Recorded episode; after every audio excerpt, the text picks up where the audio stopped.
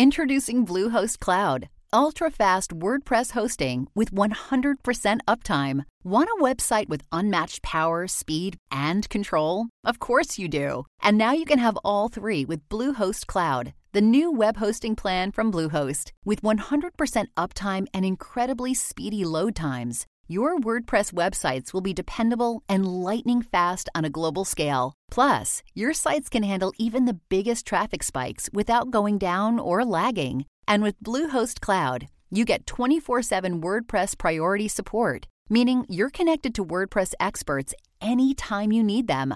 Not to mention, you automatically get daily backups and world class security. So, what are you waiting for? Get Bluehost Cloud today by visiting Bluehost.com. That's Bluehost.com.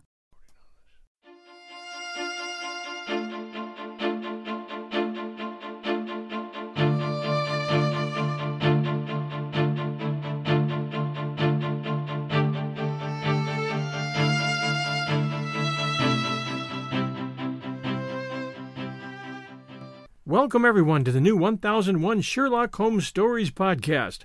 Here you'll find a collection of Sherlock Holmes adventures as well as the best of Sir Arthur Conan Doyle's stories. Some from our archives at 1001 Classic Short Stories and 1001 Stories for the Road, and some newly produced, all here for your entertainment.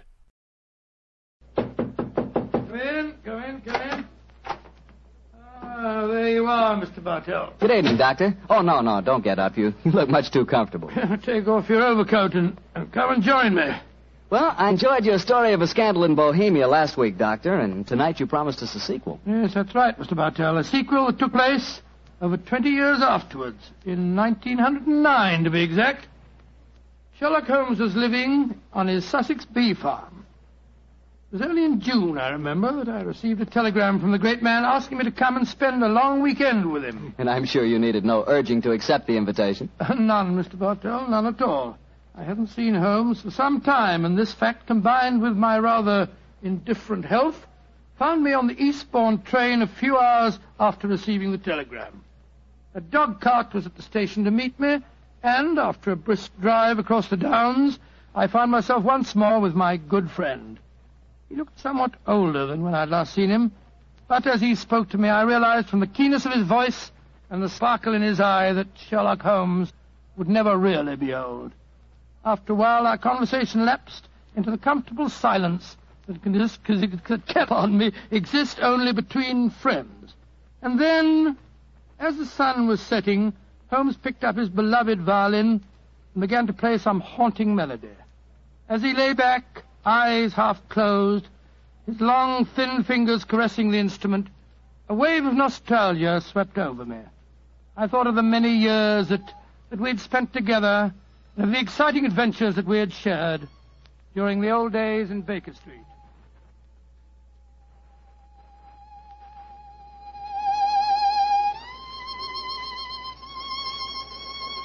Beautiful. Quite beautiful.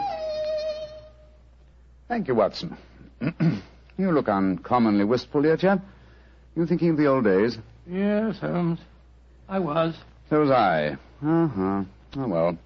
Those were exciting times, but it's comforting to think that now we will not be disturbed by a jangling doorbell, followed shortly by some poor devil in trouble.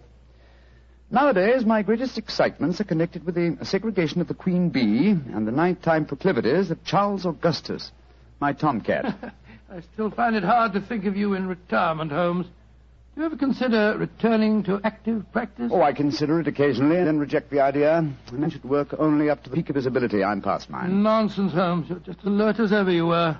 Mentally, perhaps, but not physically. Would, uh, would you consider handling a small problem in, uh, in England? Oh, if it's a personal problem that affects you, my dear chap, you know I'll do anything I can. Well, it's not exactly my problem, Holmes, but there was a charming uh, young girl on the train. We, we got into conversation and... Uh, you don't age it in a real chap. You're just as susceptible as ever. No, no, no, no, no, Holmes, let me finish.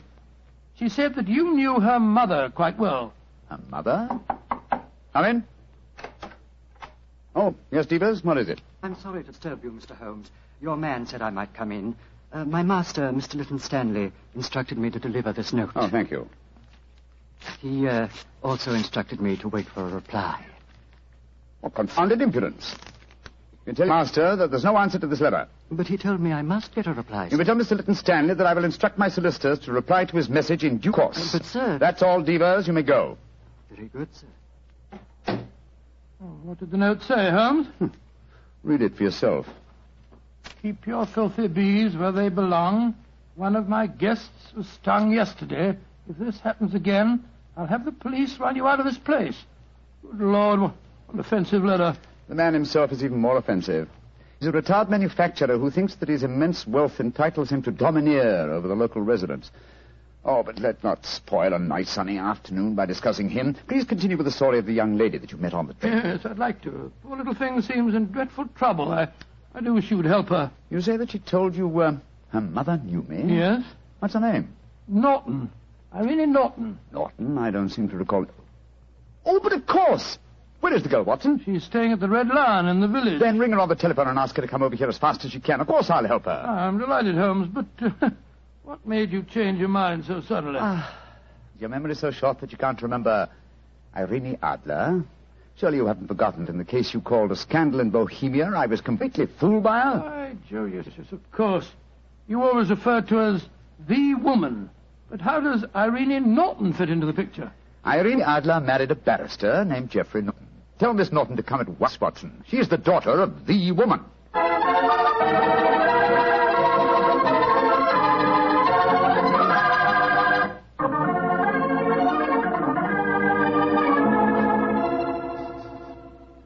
Mr. Holmes, I've heard so much about you from Mother. She says you're the cleverest man in England. Your mother flatters me, my dear child. She herself was much more clever than I. In fact, it... Uh, yes. Did she ever tell you about the, uh, the circumstances under which we met? No, Mr. Holmes, though she did tell me that you were a witness when she and my father were married. very true, my dear, very true. Though the occasion was a little, uh, well, shall we say unusual? Look here. This uh, golden sovereign I wear on my watch chain is a memento of that day. I also have a charming photograph of your mother. You must have known her quite well. Uh, how, how about telling Mr. Holmes about your troubles, my dear? Yes. Reminiscences are charming, but they can wait until we've dealt with your problems. Mr. Holmes, I'm being blackmailed Oh, I'm sorry to hear it. Uh, by whom? by a neighbor of yours, Mr. Lytton Stanley. Do you know him? Oh, yes, yes, indeed I As a do. matter of fact, Mr. Holmes received a most offensive note from the gentleman less than an hour ago. Uh, what hold does Mr. Stanley have over you, my dear? He has some letters, some rather indiscreet letters of mine that I wrote to a friend of his last year. How did he obtain these letters, Miss Norton? He must have stolen them. I don't know how, but when I was staying at his house a few weeks ago, he told me that he had them and asked five thousand pounds for their return. Gracious me. And um, why should he consider your letters, even indiscreet letters, worth so large a sum? I'm engaged to be married to Lord Weston's son. That awful man, didn't. Stanley, knows that if my fiancé saw the letters, the marriage would never take place. They must be extremely compromising. They aren't really. But I was much younger when I wrote them. In fact, I was only 17, and I'm afraid they could easily be misconstrued. Have you told your mother? Oh, no, she'd never understand. Hmm.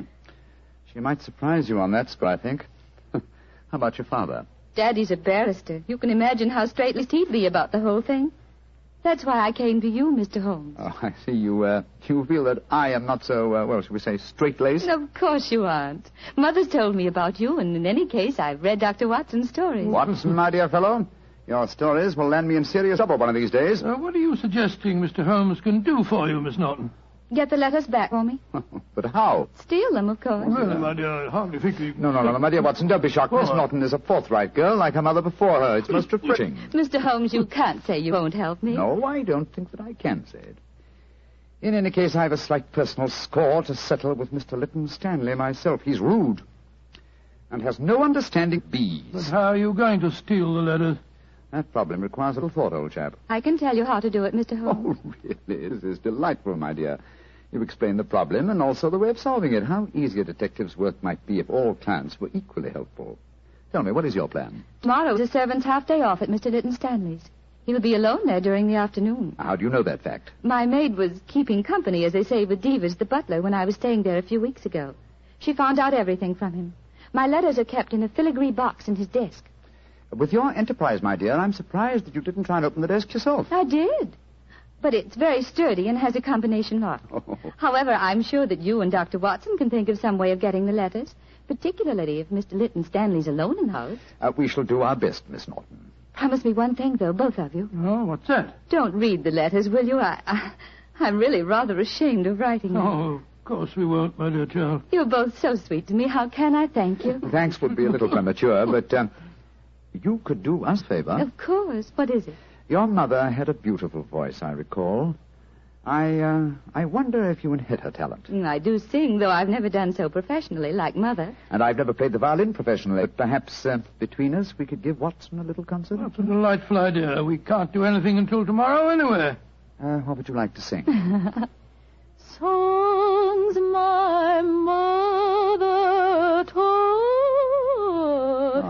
really, really remarkably appropriate. In the days long vanished, seldom from her Charming. Tonight, music, and tomorrow, a touch of daylight robbery.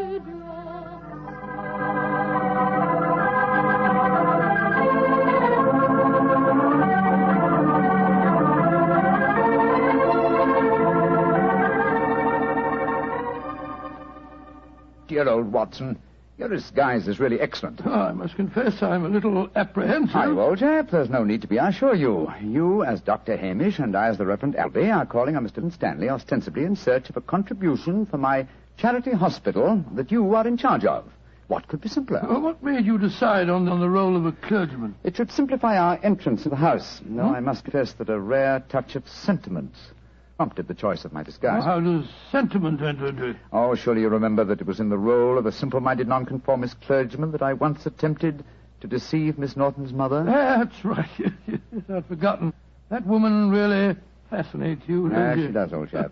Irene Adler was uh, one woman I've always regarded with unbounded admiration, even though she was a criminal. But enough of this. Come on, old fellow. Are you ready? Yes? You have the equipment I mentioned to you? In my pocket? Let's be off, old chap. Let's be off. Hmm.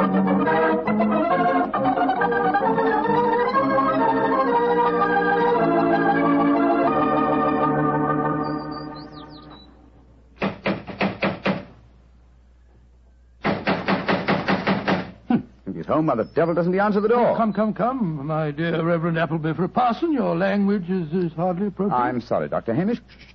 There comes someone. Yes, Miss Lytton Stanley.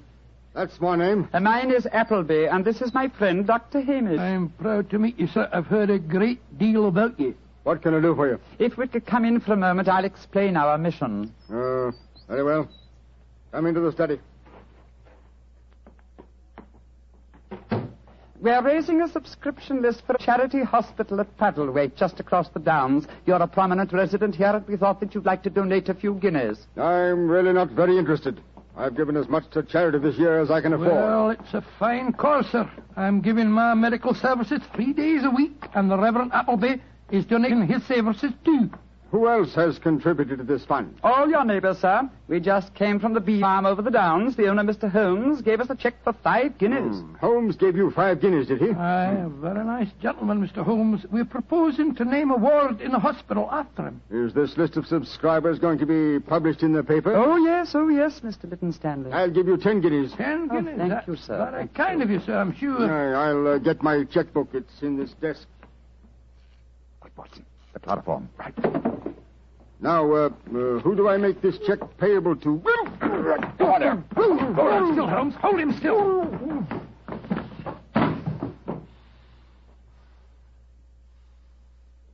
Very neat, Watson. Chloroform doesn't take long, does it, Move it back Holmes? little, old fellow. It's lying over the desk. That's it. Is the filigree box in there? Uh-huh. Here it is. Splendid. Holmes, don't open it. You promised that you wouldn't. I just wish to make sure that... Make sure of Who what the- was there, Mr. Sherlock Holmes. Who- Who the... Oh, no, don't move. I have a revolver, and don't turn round. Place the box on the table, Mr. Holmes. And put your hands up, gentlemen, both of you. That's right. I know that voice. It's Devers, the butler. Uh, quite correct, sir. Well, Davis, you needn't point a revolver at us. Your, your master been injured. I'm not in the least interested in my master's health, Dr. Watson. In fact, if he were dead, I should be delighted. Now, what are you up to, Devers? I'm taking advantage of a situation, sir. I've been trying to open that desk for weeks. After such kindness on your part, sir, I hate to seem ungracious, but I'm dreadfully afraid I shall have to kill you. uh, to kill both of you.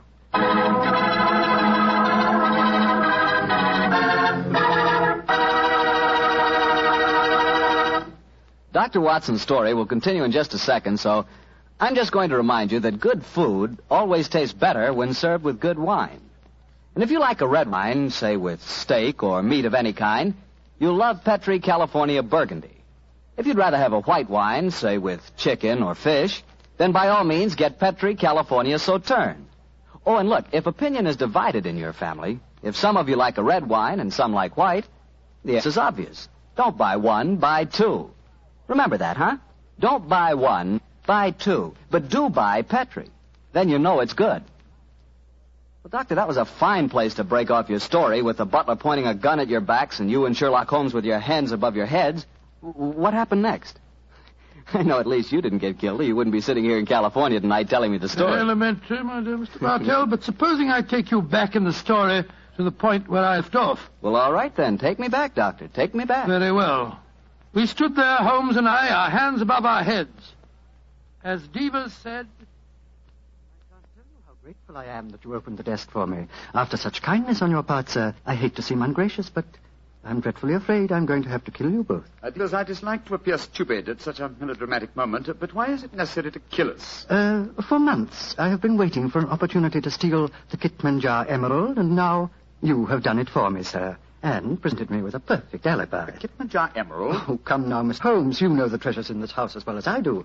Apart from the emerald, there's a superb Cellini that would fetch a fine price in the right market. We aren't here after any valuables, my good man. Please don't call me your good man, Dr. Watson. It's patronizing and untrue.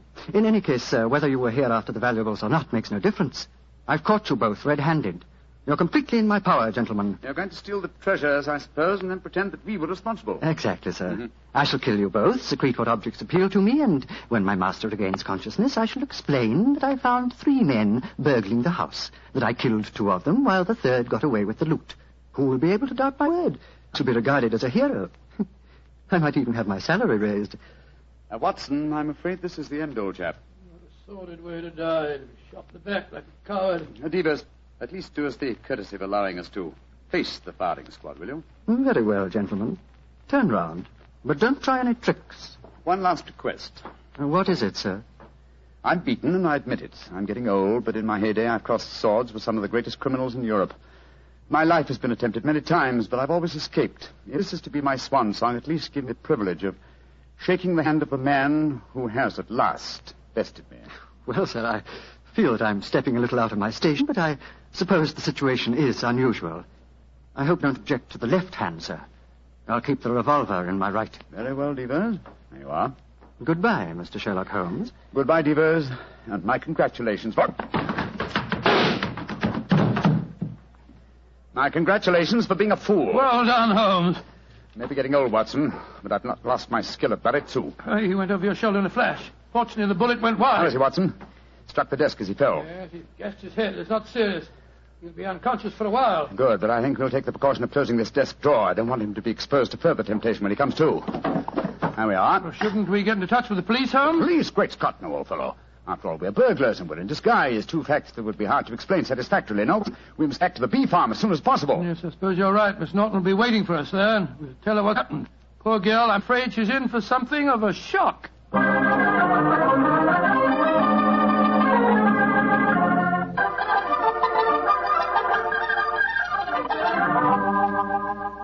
Mr. Holmes, Dr. Watson, I'm so glad to see you back again. Did you get the filigree box? Yes, Miss Norton, here it is. But, Holmes, I didn't know that you... Shh, Watson.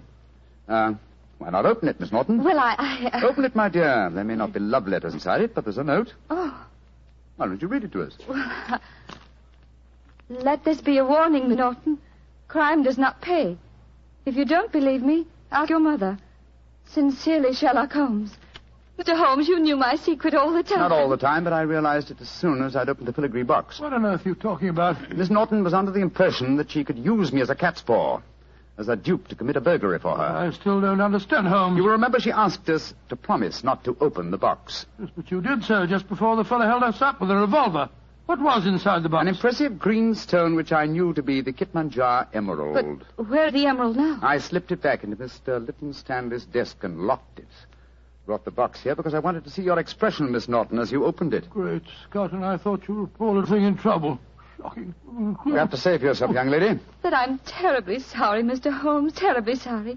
It seemed like a wildly exciting idea, but I didn't really mean to steal it. No, of course not. No, no, of course you didn't.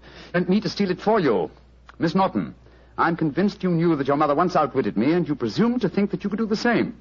I should turn you over to the police. Please don't, Mr. Holmes. You can't do that. I certainly could. But I'm not going to for two reasons. First, you're young and impressionable, and this will teach you a lesson. And in the second place, I have a strange admiration for your mother. But I warn you, Miss Norton, that you have had a narrow escape. A very narrow escape. Mr. Holmes, before I go, there's one favor I want to ask you. really? What is it? Could I keep this filigree box with your note inside it? It would be a reminder all my life of how we met.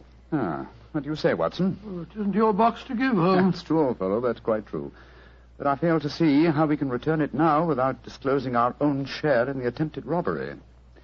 In any case, I don't like Mr. Lytton Stanley. I think we might indulge in a little petty larceny without uh, feeling too guilty. Very well, Miss Norton. You may keep the box. I shall always treasure it. Thank you.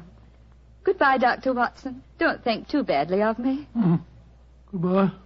Good night, Mr. Sherlock Holmes.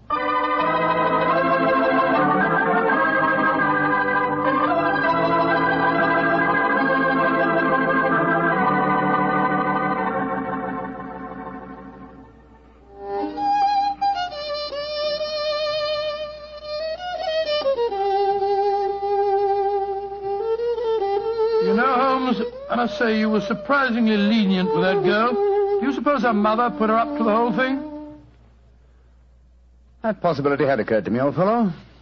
And yet I have a feeling that. Come in. Doors open. Were you expecting anyone? No. Good Scott, it's Lytton Stanley. Good evening, sir. This is an unexpected honor. Sherlock Holmes, we haven't been the best of friends, I know. But you've got to help me now. I'm in serious trouble. Oh, indeed, sir. Won't you sit down? This is my friend, Doc Watson. How, How do do you you do? do? And now, sir, what is your trouble? I've been robbed, Holmes. robbed. What was stolen? Well, my greatest treasure, the Kitmanjar emerald, removed from its case and then mysteriously returned loose in my desk afterwards. But there's a priceless Cellini missing. Have you, uh, have you any idea who the burglars might be? Oh, it was a gang, I'm sure of that. A couple disguised as a clergyman and a doctor came into the house on the pretext of raising money for some hospital. And they overpowered me with chloroform. Oh, dear me, dear me, how very unpleasant for you. Yes, well, when I came to, I found my butler was lying beside me in a pool of blood. The brave fellow had wrestled with the thieves, but they got away. And he's in the hospital now. Holmes, you've got to help me. The Kitmanjar emerald was returned, you say, but uh, a Cellini is missing. Yes, it's an exquisite filigree box in which I'd kept the emerald. A filigree box. Yes, it's a genuine Cellini. It's worth several thousand pounds. Holmes, you must help me solve this business. I'm sorry, Mr. Lytton Stanley, but I'm afraid I can't help you. I've retired. yes, and I intend to remain in retirement. Good night, sir. Oh, but I- I'll pay you any fee within reason. My decision is final, sir. Good night. Oh, I might have known I wouldn't get any help from you. Holmes, she fooled you Yes, Yes, the little devil. She knew that box was a Cellini all the time. You don't seem very angry with her, old fellow. Ah, I should be, but I'm not. What splendid audacity. What a superb nerve the child has. But you must get the box back from her. I shall, Watson. I shall. Or rather, I shall persuade Devers to do it for me. As the price of our silence. But how can he get it back? Remember that he walks out with Miss Norton's maid.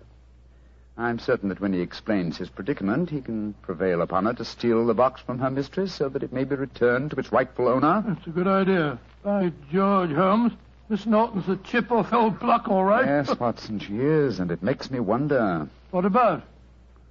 I wonder, my dear chap, how long I can remain in retirement.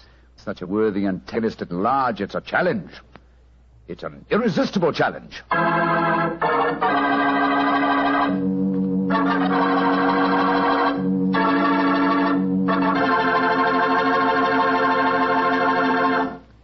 You know, Dr. Watson, I, I just can't get over the way you and Mr. Holmes let that girl, uh, Irene, was that her name, pull the wool over your eyes.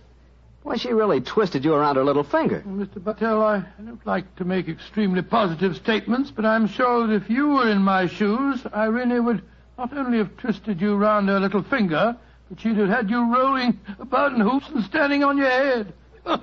You mean she was that beautiful? Mr. Bartell, she was so beautiful that she'd make you forget all about Petri wine. Dr. Watson, no girl is that beautiful. Oh, how young you really are. Well, maybe so, but there are lots of pretty girls in this world and only one Petri wine. That's because there's only one Petri family that's been making wine since the 1800s. And believe me, because the Petri business has always been family owned and operated, they've been able to hand on down from father to son, from father to son, the highly skilled art of making fine wine. And those generations of winemaking add up to a lot of experience.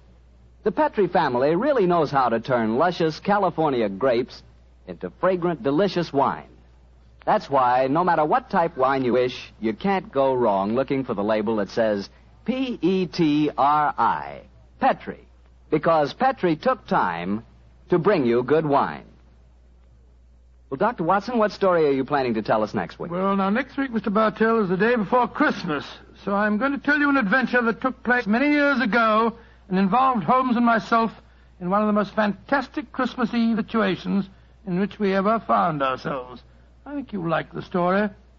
I call it You know how to book flights and hotels. All you're missing is a tool to plan the travel experiences you'll have once you arrive. That's why you need Viator. Book guided tours, excursions, and more in one place. There are over 300,000 travel experiences to choose from, so you can find something for everyone. And Viator offers free cancellation and 24-7 customer support for worry-free travel. Download the Viator app now and use code Viator10 for 10% off your first booking in the app. Find travel experiences for you. Do more with Viator. Good evening, Doctor. Good evening, Mr. Bartell. Draw up your usual chair. Thank you. Ah, that's it. Well, did you enjoy the Christmas holidays? well, I've I've had a whale of a time, thank you, but I don't think I can face a turkey or a mince pie for at least another year. Uh, How about you, Doctor? Oh, I had a very pleasant week, too, my boy. Parties, visitors, and a flattering number of Christmas messages to be answered. Oh, say, you got a new pipe. Is that a Christmas present? Yes, new pipe, new tobacco pouch, and a pound of my favorite tobacco. All of them sent to me from London by an old client and a friend of mine, Sir Ian Dunbar. An old client, huh? Well, do you mean he was one of your patients, or was he someone that you and the great Sherlock Holmes helped? The latter, Mr. Bartell. As a matter of fact, it was receiving this gift that reminded me of the story I've decided to tell you tonight. A story in which Sir Ian Dunbar played a prominent part. And how did it begin? The day before New Year's Eve in 1899, Sherlock Holmes and I sat in opposite corners of a first-class railway carriage as we sped towards Edinburgh in the Flying Scotsman. What took you and Sherlock Holmes up there, Doctor? It started off as a holiday visit, Mr. Bartell. My old friend Sir Walter Dunbar had asked Holmes and me to spend a few days with him at Dunbar Castle, about 20 miles outside Edinburgh. After we left King's Cross Station, Holmes, his sharp, eager face framed in his deerstalking cap, dipped into the bundle of fresh papers which he'd brought with him. We left Bedford far behind us before he thrust the last one of them under the seat, leaned across, and offered me his cigar.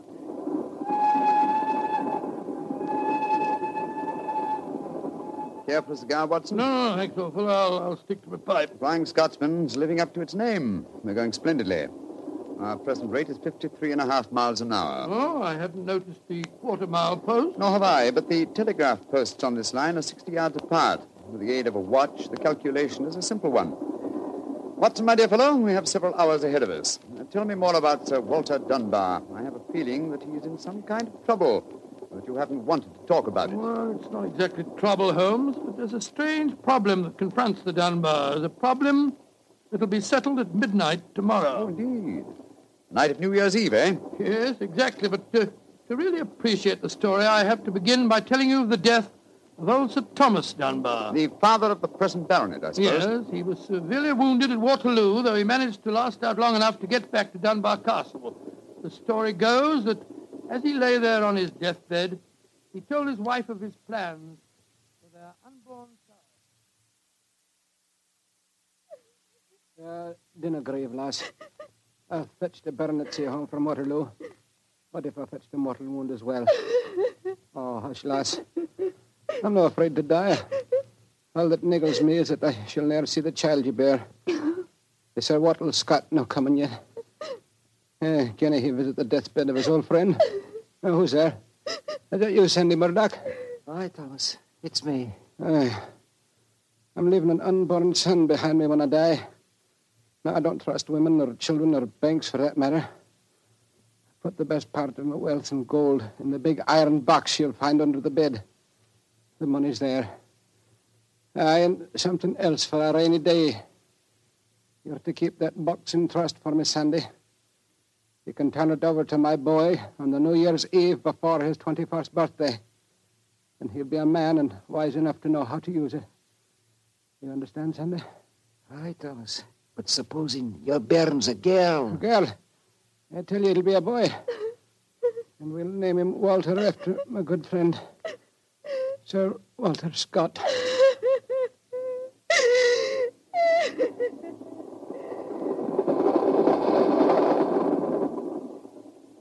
Very interesting story, Watson. And that child, of course, is the gentleman we are going to see now, Sir Walter Dunbar. Exactly. And the first baronet was a friend of Sir Walter Scott, while his son can boast of your acquaintance. Why, it's a, it's a family singularly rich in literary friendships. That's not very funny, Holmes. Uh, to continue, I suppose you can guess what happened. Sir Thomas carefully drew up a document to specify the New Year's Eve before the baronet's 21st birthday.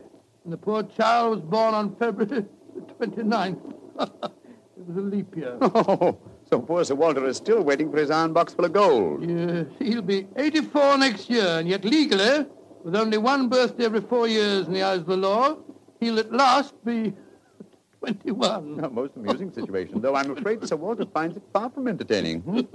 The lawyers must have been extremely scrupulous in abiding by the letter of the document. Yes, old Sandy Murdoch is dead now, of course.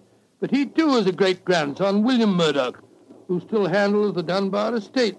He'll be at the castle tonight to formally hand over the iron box. I'm delighted you accepted the holiday invitation of Sir Walter. My dear fellow, I've needed a rest, but uh, I've always loathed too strict a one. This situation may pose a nice little problem for me. Problem? Yes, I'm reasonably certain that the aged Sir Walter Dunbar will not get his iron box full of gold on this New Year's Eve either. But we shall see, old fellow. We shall see.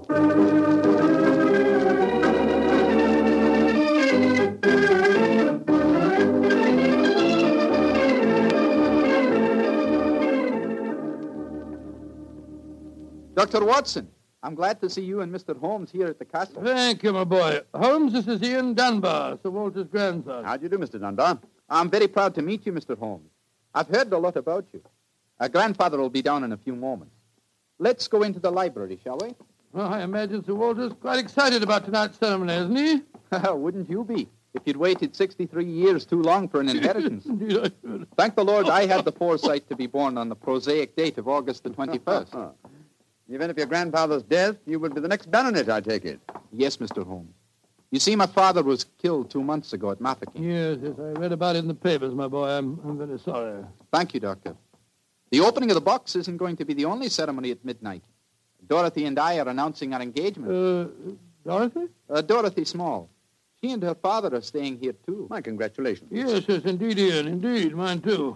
Thank you. It's, it's been quite a battle with her father, though. He's a businessman and isn't impressed with titles when they aren't accompanied by a suitable income. But when we told him about the inheritance, he relented and gave his consent. Ah, here's Dorothy now. Dorothy, darling, I want you to meet two friends of mine, Mr. Sherlock Holmes and uh, Dr. Watson. How do you do? Now, how do you do, Miss Small? Uh, how are you, my dear? From what this young man's been telling us, I, I gather that congratulations are in order. Thank you. I finally persuaded Father that Ian would make a worthy son-in-law. For a while, I was afraid we'd have to elope to Gretna Green, live in a cottage on bread and cheese and law, but brave the parental wrath, just as they do in the storybooks. Oh, Sir Walter, there you are. Oh, Watson, my dear boy. Uh, how are you? And this must be your friend Sherlock Holmes. How do you do, Sir Walter? Very well for a young nipper who'll be 21 at midnight. oh, uh, gentlemen, may I introduce Mr. Herbert Small? How do you do, sir? I believe that we have to congratulate you on the engagement of your daughter. Hmm. That was supposed to remain a secret until midnight. The Dunbar box was finally opened. Didn't be grouchy, Herbert. The children are in law, and I'm going to settle money on Ian, and it's New Year's Eve. Let's enter into the spirit of the occasion. Bring out the glasses, Ian. I've had some bottles of my special pride put out. It's the finest port in Scotland, the cream of Dunbar. Aye, my father laid the first bottle down the year before I was born. And a drink of the brew will surely warm the cockles of your heart. Well, my mouth's watering already, Sir Walter. when, when is this uh, lawyer fellow, young Murdoch, getting here? Oh, any moment, Herbert. As soon as he arrives, we'll have dinner, and then we'll be ready for the evening ceremonies. He's bringing the famous iron box with him, Sir Walter? If he doesn't, they won't get any dinner, Holmes. Ian, pass the glasses around, my boy. Ah, there you are, Murdoch. Good evening, Sir Walter. Oh, you've got the box with you, I see. Now the party's complete. Oh, let me introduce you. Miss Small, her father, Mr. Small, my grandson, Ian, you know. Mr. Sherlock Holmes, Dr. Watson. How do you do, sir? I'm sorry I'm late, Sir Walter. My train was delayed. Oh, that's all right, Murdoch. You're here, and you brought the box. That's all that matters. Ian, give our young lawyer a drink. Here, I'll help you pour it. I must say that this is rather exciting, Holmes. The famous iron box with its inheritance of gold. Yes, and from the size of the box, at a rough guess, I should estimate its cubic content in gold at around 5,000 pounds. Not a vast sum, perhaps, to a businessman like Mr. Small, but a windfall to an impecunious Scottish baronet. Yes, I suppose it is. A strong young man, Mr. Murdoch. How do you mean strong, Holmes? A box that size, full of golden sovereigns, would weigh a considerable amount. And yet the lawyer carried it single-handed. Now that we're all assembled, I'm going to propose a toast. Though it's still some hours off yet, let's drink to the new year. It means a lot to some of us. To 1900. 1900. We should toast more than just 1900, Sir Walter. We should drink to the new century that's about to begin. Good idea, Dorothy. Oh, I'm afraid that wouldn't be quite appropriate, Miss Small. To be accurate, the 20th century won't begin until January the 1st, 1901, and not 1900. Of course. That's it. Dorothy, I'm afraid your wedding can't take place for some time yet. Father, what are you talking about? I read an article in The Guardian the other day that said just the same thing as you, Dr. Watson. And what's more, it said something even more important. It said that 1900 is not a leap year. Oh, rubbish. Leap year comes every four years. There was one in 1896, then obviously 1900 is one. I think Mr. Small may be right. What do you say, Mr. Holmes? Do you know? Well, I hope no one would bring up this point, but it's the little problem I referred to on the train, my dear Watson. Yes, I remember. Holmes, for heaven's sake, answer. Is 1900 a leap year or no? I'm afraid it's not, Sir Walter. No? Because of a slight imbalance that would otherwise be produced in the calendar. Of the even century years, only those divisible by 400 are leap years. In other words, 1600 was a leap year, the year 2000 will be a leap year, but uh, 1800 and 1900 are not leap years. Then you have no birthday next year, Sir Walter, and I'm afraid I can't open the box tonight. And the Dunbars won't get their inheritance. And you, my dear, don't marry for a few more years. I won't allow you to marry a pauper. Mr. Holmes, are you sure of your facts? I'm very much afraid that I am, young man. Oh, this is terrible. I cannot stand any more. No, no, no, don't take it too badly, Sir Walter. Here, here's it. Here, drink this. Uh. There. That's it. After all, you only have to wait another four years. Another four years? At my age, young man, at my age? Oh, no. I shall never live that long. Hey, what is it, Angus? Dinner is prepared, Sir Walter. You can serve it as soon as you're ready, sir.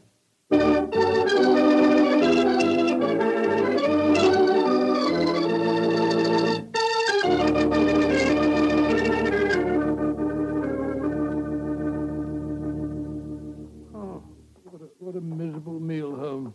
The Walter's gone to his room, the young lovers are nearly in tears, and Small and the lawyer Murdoch seem to be positively gloating. Yes, a most depressing atmosphere in which to welcome the new year. But let us at least make the best of it. I think I'll go and have a talk with Sir Walter. And you, my dear chap, why not try and cheer up the young folks? Hmm. Some of your experiences in India may make them take their minds off their trouble. Yes, quite an idea. I'll join you in the library. Call me if you if you want me, Holmes. Ah, there you are, my dears. Hello, Dr. Watson. All alone in front of the fire, eh? I'm afraid we're not in very good spirits, sir. Oh, nevertheless, I'll sit down here and join you if you don't mind. Misery loves company, you know. You're, you're very kind, Doctor. I was just trying to persuade Ian to elope with me. But he's being most ungallant. He won't even consider it. How can I, darling? I've got under 200 pounds a year in my own right. How could we live on that? I was counting on the money the grandfather was going to give us to get me started. Now, now, now, now, Miss Small, a little earlier you talked of Gretna Green and bread and cheese and love in a cottage. Yes, uh, there's a lot to be said for it, you know. Well, to be said for it, yes, Doctor. But have you ever tried it? Not literally, my boy, but uh, I may tell you that when Mary, my wife, and I were first married, I had very little money. In fact, my income was just about the sum that you mentioned. And uh, we were very happy. Ah, but you have a profession, Doctor. Look at me. I've been trained for nothing except to be Laird of Dunbar Castle. I can't support a wife on tradition. But you're young, Ian. You can get some kind of position. I'm sure you yes, can. of course, of course. As a matter of fact, I think that... Holmes, what is it? What's wrong? There's devil's work afoot, Watson. Come with me, old fellow. And you, Mr. Dunbar. Mr. Holmes, what's happened? It's Sir Walter. I went to his room. It was in darkness, but in the moonlight I saw two figures struggling by the open casement. One of them was Sir Walter. As I entered, he disappeared from sight. His attacker had pushed him out of the window into the moat. How dreadful. The other man got away in the darkness. We must get lanterns and go out to the moat at once. Though I'm very much afraid, Mr. Dunbar, that your grandfather is beyond our help.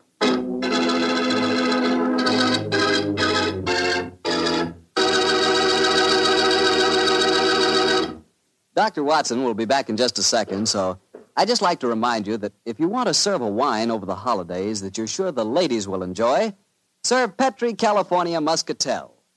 Petri Muscatel is a golden wine with a wonderful flavor. The flavor of big, plump Muscat grapes. And you know what a flavor that is. I'm sure you'll find that Petri Muscatel is the favorite wine of all women, just as Petri Port is the favorite wine with men. And incidentally, if you're not sure which to get, Petri Muscatel or Petri Port, don't buy one, buy two. Get them both, and you'll be sure to please everyone. Now, to get back to our story, someone had pushed poor old Sir Walter out of his bedroom window and into the moat below. Isn't that right, Dr. Watson? Mm, yes, Mr. Bartell. Of course, we grabbed lanterns as fast as we could and rushed outside, but it was a hopeless task. The water was eight or ten feet deep, and it seemed obvious that the elderly Sir Walter wouldn't have a chance of saving himself. But we searched on, the flicker of bobbing lanterns and the scurrying figures in the frosty moonlight, forming a weird, fantastic.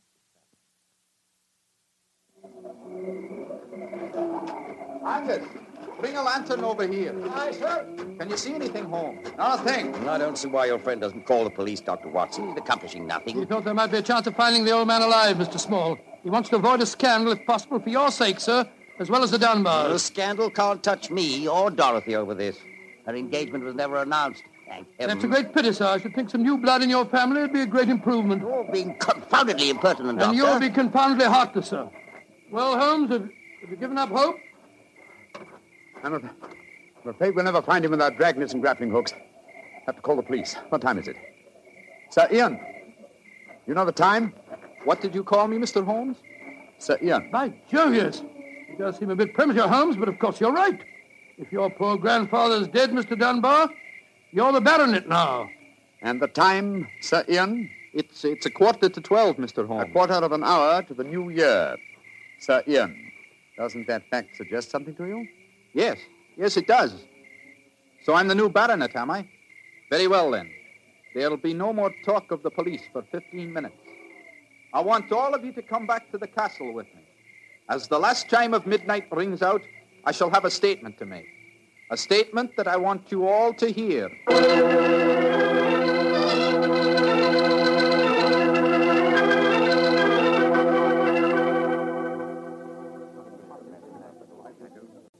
You brought us all back here for, Holmes? There's something very funny going on. I tell you, I don't like the look of it. And I, Watson, like the look of it very much. I wish you wouldn't be so dashed mysterious. What are you up to? You haven't taken a step yet towards finding the murderer. Haven't I? And I wonder what causes the beads of perspiration on Mr. Small's brow. Small? You mean that Small? and I wonder what causes the singular look of apprehension on the face of Murdoch, the young lawyer. You remember, of course, on my remarking how easily he carried the large iron box. Good Scott, yes. And it took a strong man to throw Sir Walter out of the window. Watson, the new year is approaching. Ladies and gentlemen, in view of our recent tragedy, this is one New Year's Eve when none of us feels like song and jollity. But there still remains a ritual duty for me to perform. Mr. Murdoch, open the iron box, please. But, but, but I can't do that. It was only to be opened for your grandfather. No, Mr. Murdoch. The phrase was that it was to be opened on The New Year's Eve before the baronet's 21st birthday. I am now the baronet, and I shall be 21 next year on August 21st. Open the box, please, Mr. Murdoch. Ian, darling, how frightfully clever of you. Good lad. I hoped he'd think of it. Sir Ian. Murdoch, open that box. Very well, Sir Ian. But I'm afraid you're in for something of a shock. Oh, great Scott, the, the box is empty. Oh, oh, Except for a sheet of notepaper in the bottom. What's the meaning of this, Murdoch? Read that paper, Sir Ian, and you'll understand. I owe you 4,000 sovereigns. And it's signed Alexander Murdoch on behalf of Murdoch and Murdoch, lawyers. You'd better explain this. It's the family skeleton, Sir Ian. That note is signed by my great grandfather, the one that witnessed the original deed concerning the box. As soon as Sir Walter was born on that February the 29th, my great grandfather realized the money wouldn't have to be produced for 84 years. And so he stole it. He borrowed it. He always intended to pay it back, but he was never able to. When he died, he told my father of his secret, and my father in turn told me. We've always planned to put back the money, Sir Ian, but we've never been able to. This is daylight robbery. You should prosecute them, Ian. The firm's still in business. You can ruin them. You can sue them for every penny they have. Mr. Small, you've already shown a marked aversion to my family. I suggest you allow me to handle their affairs. Bravo, Ian. How dare you, Dorothy? Go to your room. No one's going to their room. No one's leaving here until the police arrive. I'm convinced that one of you murdered my grandfather tonight. And if you ask me, it's obvious who that someone is. Who, Dr. Watson? You, Mr. Murdoch. You came here planning to kill poor old Sir Walter because you never intended to open that box.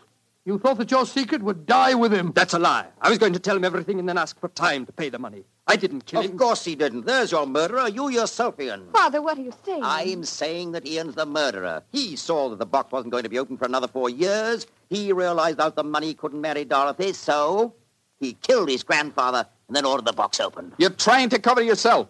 You pushed grandfather out of that window tonight. You thought that if he died, the box would never be opened. So Dorothy couldn't marry me. You, you, you young Gentlemen, gentlemen, please. Upon my soul, Holmes, you seem remarkably calm. Do I, my dear Watson? I must say I'm absolutely fascinated by listening to three people accusing each other of murder, and each of them producing perfectly sound motives. It's a remarkable example of the dangers of reasoning from motive alone. We should profit by experience, Watson. Mr. Holmes, how can you be so calm? There's a murderer in this I room. suppose this game of charades is getting a little out of hand, Miss Small. Let's conclude it. You'd better come out now. That tapestry. It's moving. A happy new year to you all. Grandfather. Sir Walter, oh, am I seeing a ghost? Oh, Sir Walter, you're all right. But what kind of a game have you been playing? It's a funny game that Holmes and I invented. You might call it forcing the issue. I was determined to have the box open before the next four years were out, whilst I was still alive to look inside it. But the trickery of your family, Murdoch, has made me a very unhappy man. Sir Walter, I shall pay back the money in a few years. I swear I will. It'll be too late to do me any good, but I'll take care that Ian gets it. I've half a mind to prosecute you. Grandfather, the money isn't important now that you're all right. Uh, you were counting on it just the same, my boy, so that you could marry Dorothy. I know that. Uh, she'll never marry a pauper. I won't allow it. When I'm 21, you can't stop me, Father. And I am going to marry Ian. Be quiet.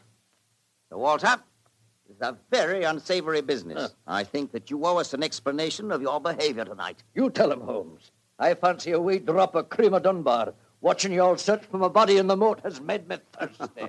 The explanation is a very simple one, ladies and gentlemen.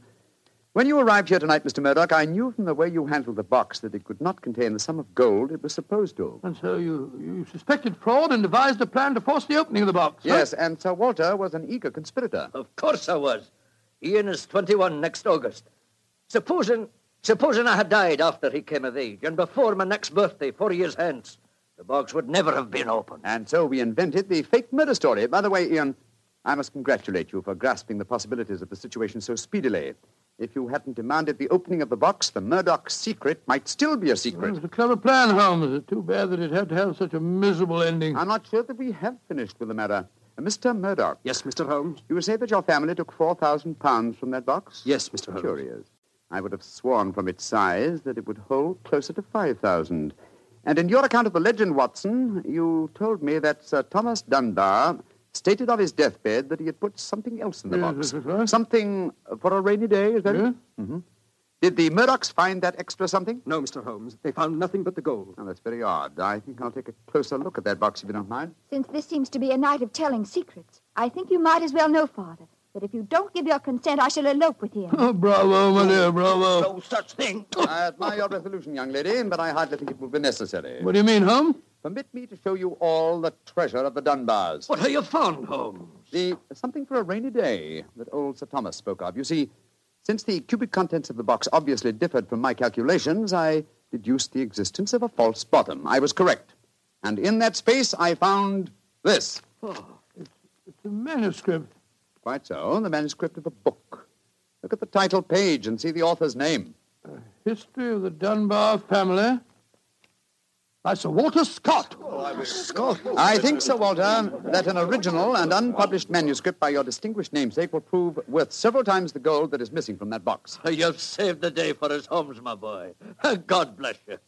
Oh, oh, this has been as strange a new year as ever I knew, but it's turned out to be a bonny one, thanks to you, Holmes. Well, fill up your glasses. We're going to drink a toast to the new year. By Jove, yes, Sir Walter. This is really a happy occasion. Then let's complete it by singing the traditional song of the season, Auld Lang Syne. And in this case, when we sing, Should Old Acquaintance Be Forgot, I feel that in our hearts we should be thinking of Sir Walter Scott. Though he died over 60 years ago, he's made us all very happy here tonight. Uh, should old acquaintance be forgot and never brought to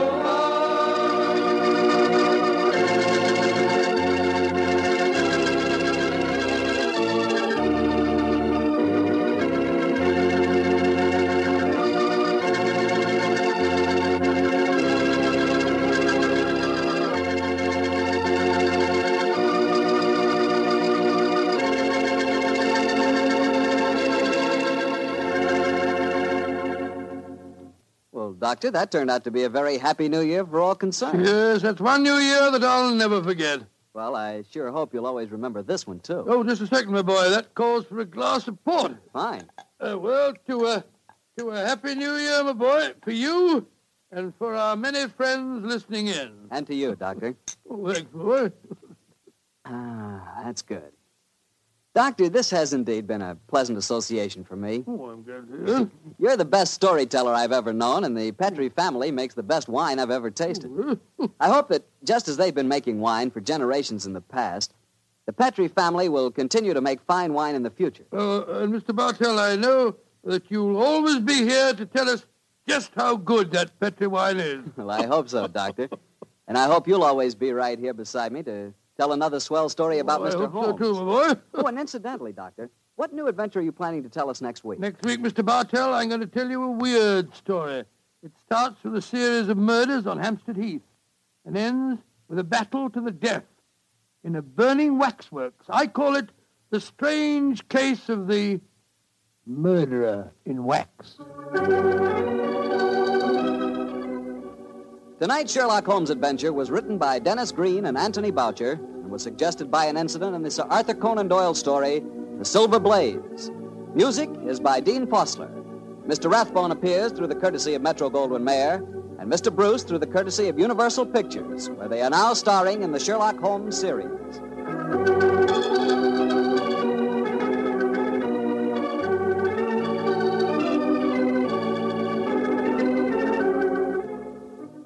Petri Wine Company of San Francisco, California, invites you to tune in again next week, same time, same station. Sherlock Holmes comes to you from our Hollywood studio.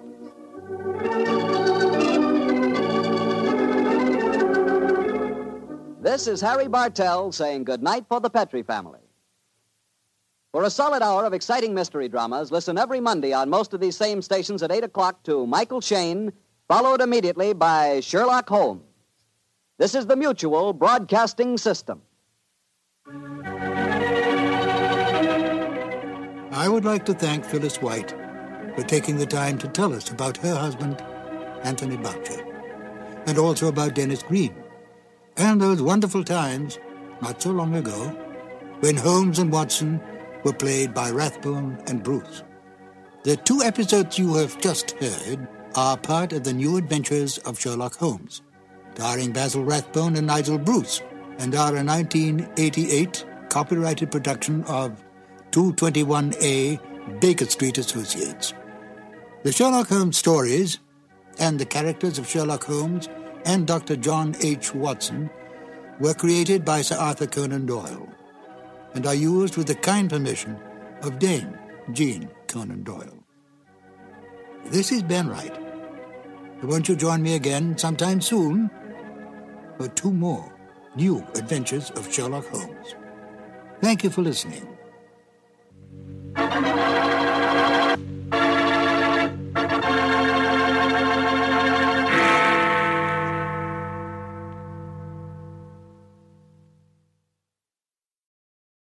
This episode from the life of Sherlock Holmes will be transmitted to our men and women overseas by shortwave and through the worldwide facilities of the Armed Forces Radio Service. Petri Wine brings you Basil Rathbone and Nigel Bruce in the new adventures of Sherlock Holmes.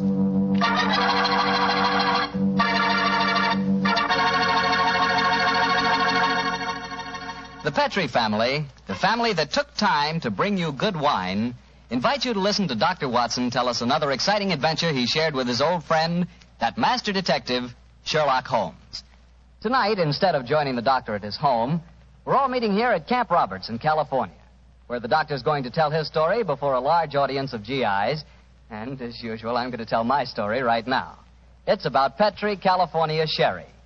And I want you to know that Petri Sherry is the best beginning a good meal ever had. Before you sit down to dinner some evening soon, just pour yourself a glass of Petri Sherry.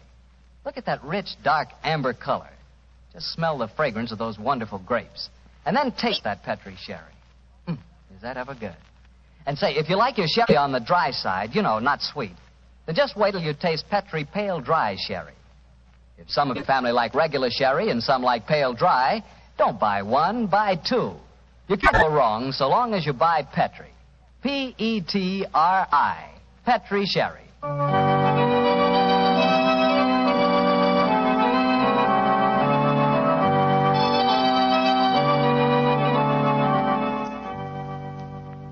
And now let's join Dr. Watson and get on with our story. Good evening, Mr. Bartell. Doctor, your study seems a little bigger than usual this week. yes, my boy.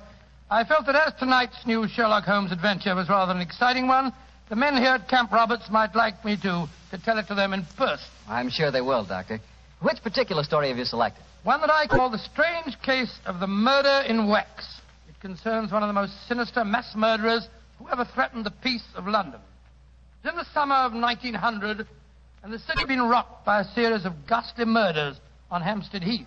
Hampstead Heath? Yes, Hampstead Heath. That's a large rambling park in the suburbs of London, Mr. Bartell, and noted as a rendezvous for young lovers. It was here that the elusive murderer, knife in hand, was wont to roam at night time, searching for his prey.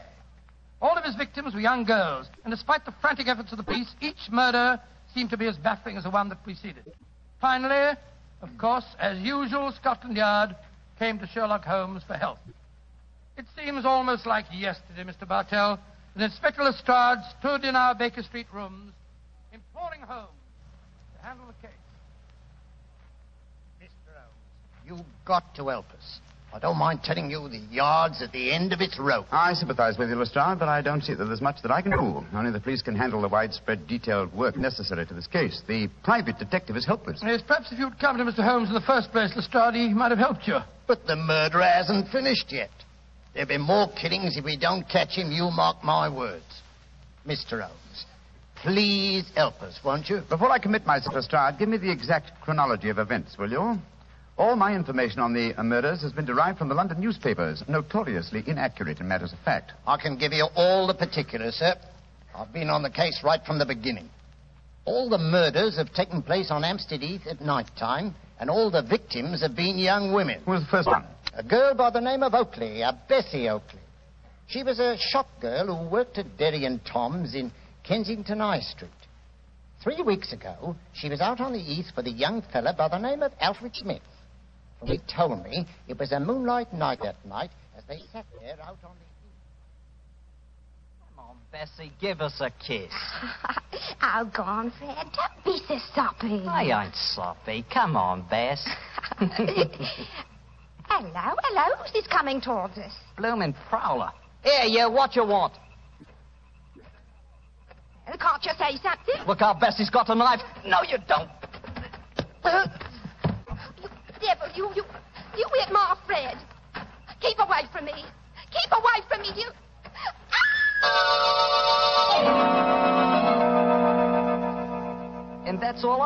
I know, Inspector I never got a good look at him.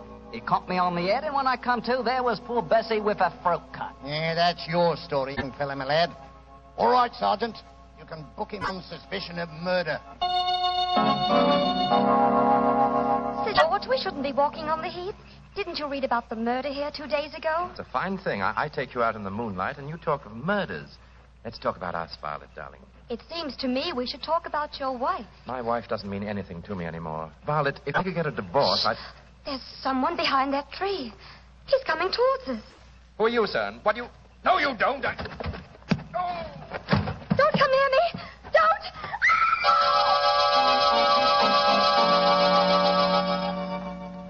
Inspector Lestrade, she's, she's dead, poor girl, I know, but a scandal can't bring her back. If there's any way to keep my name out of the papers, I. Yeah, I'm afraid you'll have to take your chances, Sir George. Oh, and Sergeant. Yes, Inspector? Yeah, you can turn that boy loose, Weevil, for questioning. The man who did this is obviously the same killer. I'm afraid we're going to hear a lot more from him. Light edition evening paper. Hampstead Heath murderess strikes for fifth time. Nine girls murdered on Hampstead Heath. Light edition evening paper here. Now, look here, miss. You can't go walking by yourself on the heath. It ain't safe. Oh, thank you, Constable, but, but I'm not frightened. I want to be by myself, and I want to think. Well, I can't stop you by law, I suppose, but you shouldn't do it. Yeah. I don't know how to handle these modern young things, and that's a fact. Inspector Lestrade, he must have killed her the moment she got out of my sight. I searched the old ruddy heath, but I couldn't find the murderer. But it did startle him. He left his knife in the body.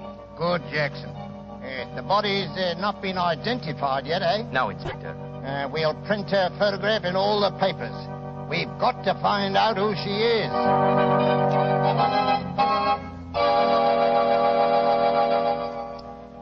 Mr. Bishop, is the, this the uh, body of your missing daughter? Yes, it's Rosie, my Rose. Inspector Lestrade, if I ever lay my hands on that murdering fiend, I'll kill him. I'll kill him with my bare hand.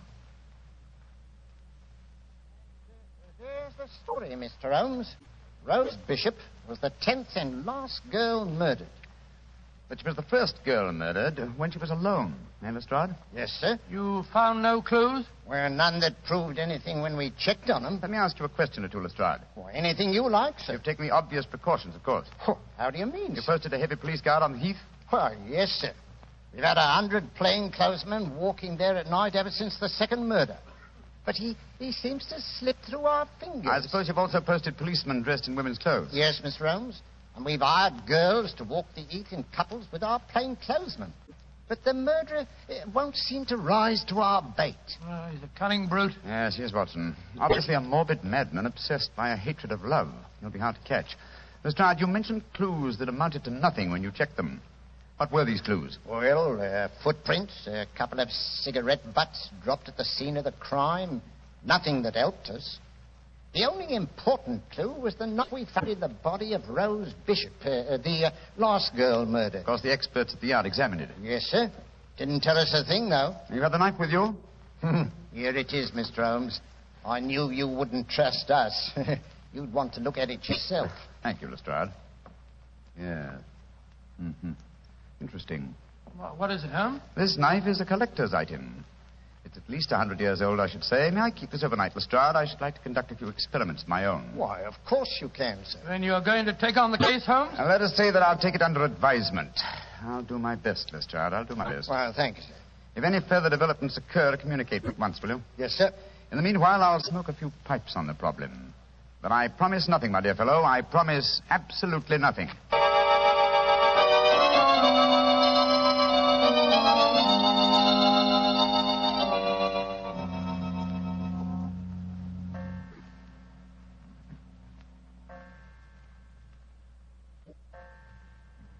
O'clock in the morning, Holmes. You're still peering through your microscope at that knife Lestrade left That's you. true, old chap. That's quite true. I must be a very dull companion. Why don't you go to bed? Oh, because I'm afraid I, I may miss something, confound it. Have you discovered anything? Yes, I think so. Oh, what? The handle of this knife is corrugated. On the underside, I observed a slight diffusion in the markings. Under the penetrating eye of the microscope, I found a minute deposit which had caused the diffusion. I have just analyzed that deposit. It's wax, colored wax. Colored wax? Well, what does that signify? Oh, by itself, very little. But when you combine it with a knife that definitely belongs to another century, it does suggest a certain origin. I've got an idea. Perhaps it came from the theater. An 18th century dagger could belong in a period play. And the colored wax might easily be part of an actor's makeup. Ah, excellent deduction, Watson. Oh, thanks, Stuart. However, my own theory would be that this dagger came from a waxworks exhibition. oh, wrong again. Putty is used in theatrical disguises, but I don't recall the use of colored wax. Whereas it is used in making waxen effigies. And, of course, the dagger would belong as part of the costume. Precisely, my dear fellow. It's a long chance, but uh, I think in the morning we'll make a tour of the various London waxworks exhibitions. If my deduction is a false one, at least we'll have the pleasure of a busman's holiday. We can visit all our old friends who died on the gallows.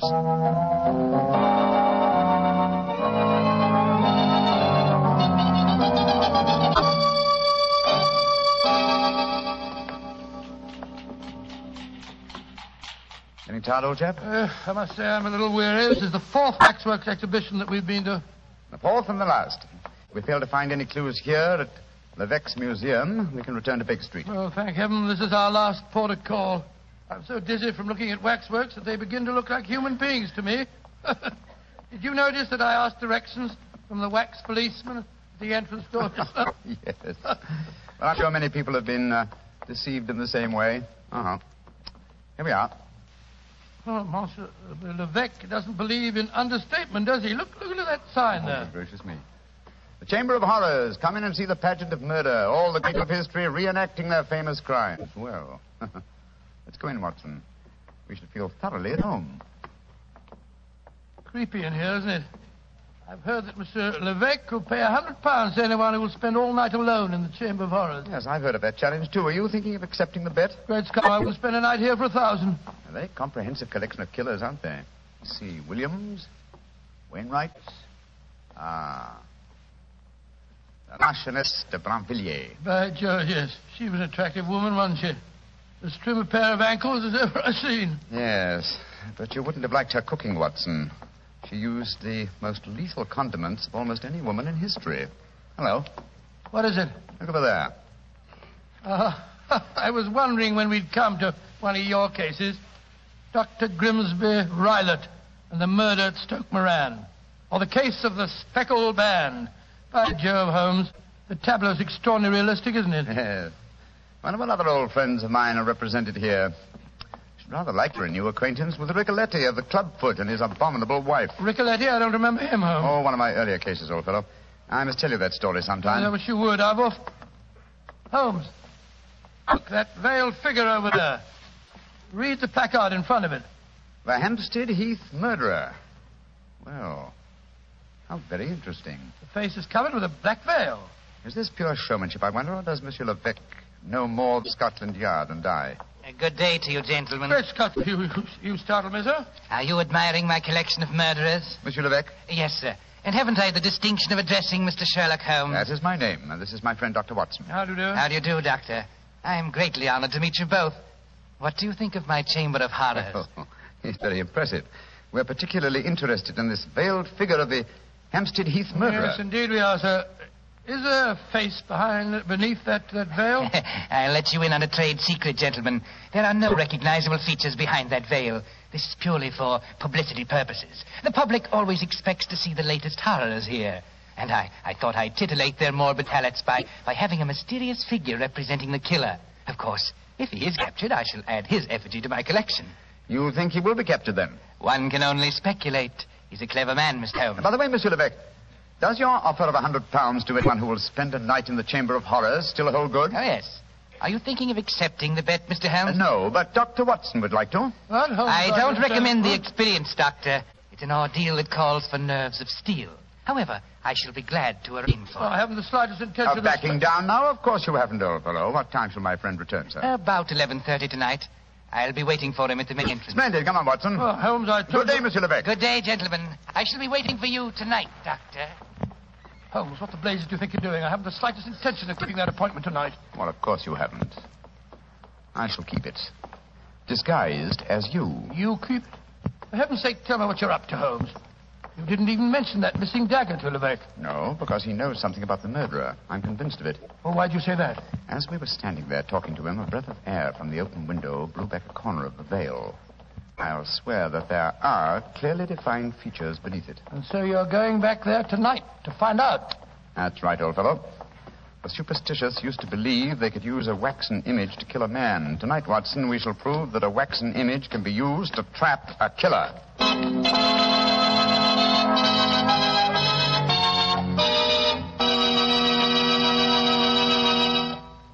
Dr. Watson will continue his story in just a second, so I'm just going to remind you that there are lots of ways to make good food taste better. But the easiest way is to serve that food with a good wine, a Petri wine. If you like a white wine with chicken or with fish, you'll love that wonderful Petri California Sauterne. If you like a red wine, then rich, hearty Petri California Burgundy is your wine. But if you don't know which you prefer, why not try them both? Petri Burgundy and Petri Sauterne. Red and white. Don't buy one, buy two. But always buy Petri. Well, Doctor, so Sherlock Holmes decided to disguise himself as you and spend a night in the Chamber of Horrors, yes, huh? that's right, Mr. Bartell. After dinner that night, he began to apply the makeup. It's uncanny to sit there in Baker Street and watch Holmes slowly turning into a very convincing replica of myself. As he did so, we discussed last minute. Thirty, Watson. If I'm not back here by two o'clock, you'd better come after Well, me. should let me come and wait outside, old fellow, just in case there's any trouble. No, no, no, no. You'd attract attention. By the way, um, do you recall the name of the girl murdered on the heath? Yes, Bishop. Uh, Rose Bishop, wasn't it? Exactly. The only girl who was murdered when she was unescorted. The body was identified by her? Well, father. how it, Holmes? Levesque is a French name, and yet the gentleman had a decidedly English accent. I should say that uh, he adopted a foreign name as being more suited to his profession. I don't see what you're driving at. What's the connection between Levesque, the owner of the waxworks, and the father of Rose Bishop, the murdered girl? Levesque is the French word for bishop. Great Scott. You think that he knows who the murderer is and... Uh... I know only one thing, Watson. I may see what is beneath that black veil. There. Now, how's my disguise? Wonderful. You look exactly like me, but how how you manage about the voice? Uh, well, don't think that'll be too difficult, old man. After all, Rebecca knows very well. Oh, can't understand half what you're saying. In your own case, old chap, that's a handicap that I've suffered from for years. Rubbish. I'm perfectly intelligible. Now, let me see. The uh, bullseye lantern. Yes. Uh, Watson, I think I'll borrow your revolver, too. I probably won't need it, but uh, for once I think it might be safer for me to go armed. Here Holmes. Now, do be careful. I will, old chap. Don't worry. Goodbye. And if I'm not back by two o'clock, you better come to the waxworks and see what's happened to me.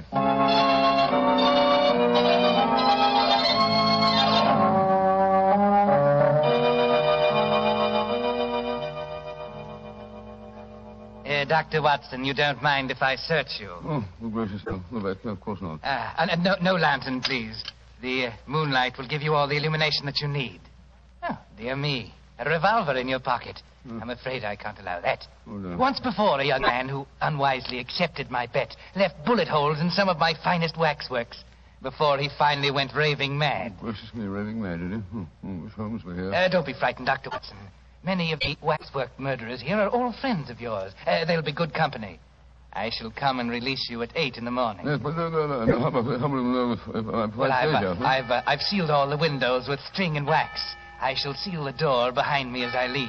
Well, it's very unkind of you. Ah, midnight.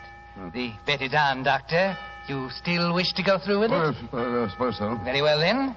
I shall leave you now. Hmm. Uh, good night, Dr. Watson. Good night. Pleasant dream. Pleasant dreams.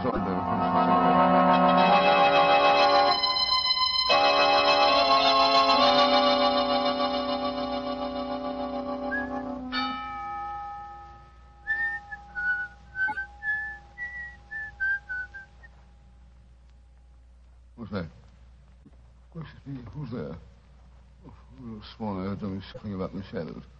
Who's wish to here with me. It's at the window. Quick, Scott, it's Watson. Now before his time. Well, here got the seals and the string. Up with it. Holmes. Holmes, are you all right? Shh. I'm all right. You came early, but it's just as well. Carrying a lantern. Levesque took mine with him. Come on in.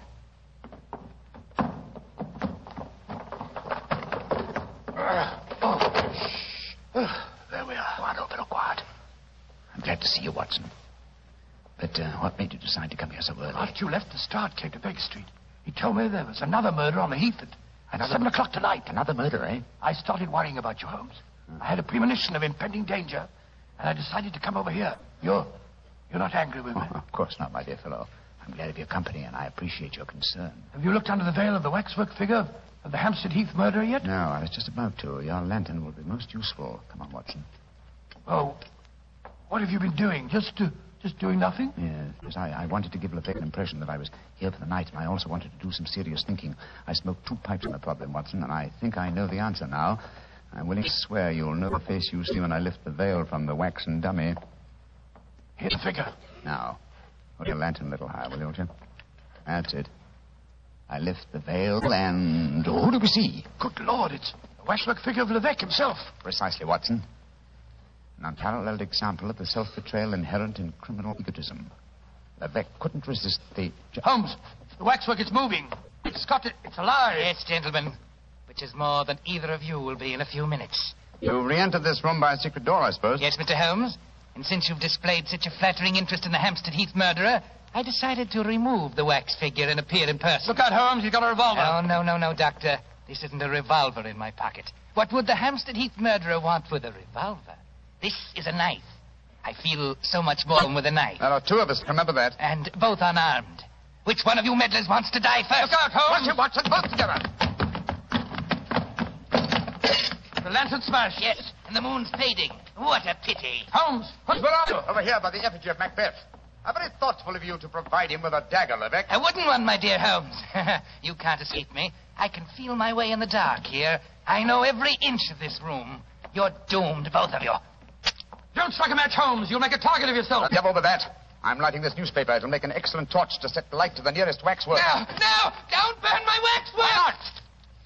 Wax on a wooden frame should blaze brilliantly. There we are. Oh, oh, you devil! You're destroying my life's work! Holmes, that burning wax is pouring all over the floor. The curtains are catching light. The whole place will burn down. Oh, my beautiful museum! Ah, I thought this would smoke you out. Quick, Watson, at him again. What's that knife, Holmes?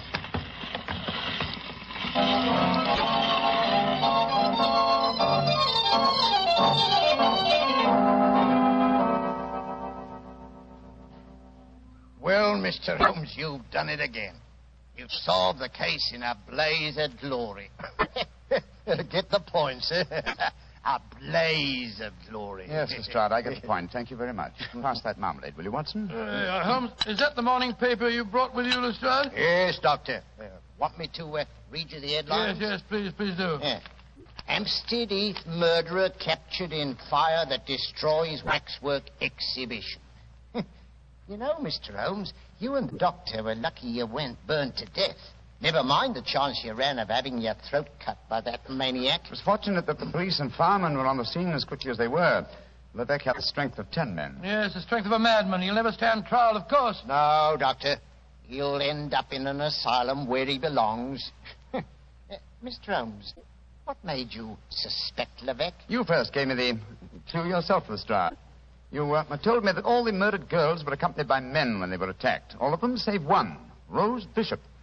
Therefore, if the murderer was venting a hatred of love, he had to, uh, he had to be someone very close to Rose Bishop to know that she was a suitable victim. That point alone, which I was shockingly slow in observing, should have told us to focus our attention on the father, Mr. Bishop, alias Levesque. Well, your theory was certainly right, Mr. Holmes. You should have heard his raving to the arrest.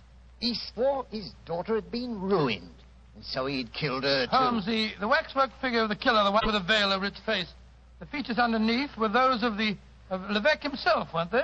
I'm certain of it, old fellow. You see, he had two great prides. The first, his natural pride as a fine craftsman in wax. The second, his perverted pride as a prominent and successful murderer. These two prides combined suggested to his crazed mind that he make a whack figure of himself and range it with the other great killers of history? Yes, but he was cunning enough to protect himself by placing a veil over the face. Precisely, my dear fellow. And when he saw us yesterday and we accepted the wager, he undoubtedly became suspicious and removed the wax figure last night and made his personal appearance as the murderer with every intention of killing us both. Yes, we were very lucky, old chap. Yeah, if you ask me, Mr. Holmes, you've been very smart. No, I quite agree, Lestrade. I think you solved the case brilliantly, no, Holmes. No, no, no, no. I've been very sluggish. I solved by circumstance and melodrama what should have been a purely intellectual problem. I'm not pleased with myself. Lestrade, I hope that my name has not been used in that newspaper report. No, it hasn't, sir. Excellent. I want no credit in this case. Well, do you mean to say that you're going to let Scotland Yard get the praise for catching him, Holmes? Why not? Well, that's very generous of you, Mr. Holmes. Uh, It'll make uh, things a lot easier for me. Yes, it certainly will. Holmes, uh, I can't see why you reproach yourself. Because, my dear Watson, like the Hampstead Heath murderer, I too have my pride as a craftsman. This case had a clearly defined pattern, and I was unable to recognize it. If you should have occasion to chronicle this story, Watson, and I should prefer that you didn't, I, I would like you to entitle it The Education of an Idiot. Oh, come now, Holmes. The education of an idiot? That's absurd. I know. But um, if you do tell this story, it'll probably end up as um, the strange case of the murderer in wax.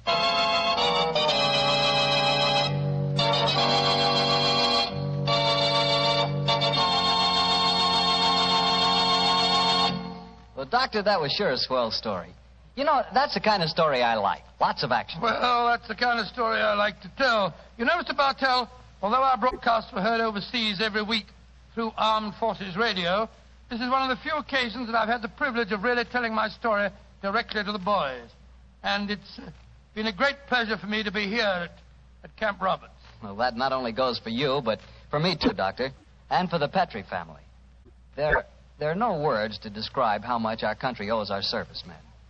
And to all of you, the Petri family wants to say, just as every American wants to say, thanks for a swell job. Well, Dr. Watson, what story are you planning to tell us next week? Next week, well, now, next week, Mr. Bartell, I'm going to tell you one of the strangest adventures that ever happened to Sherlock Holmes. It takes place in a, in a monastery high in the mountains of Tibet and concerns itself with an avalanche, an execution, and a murder.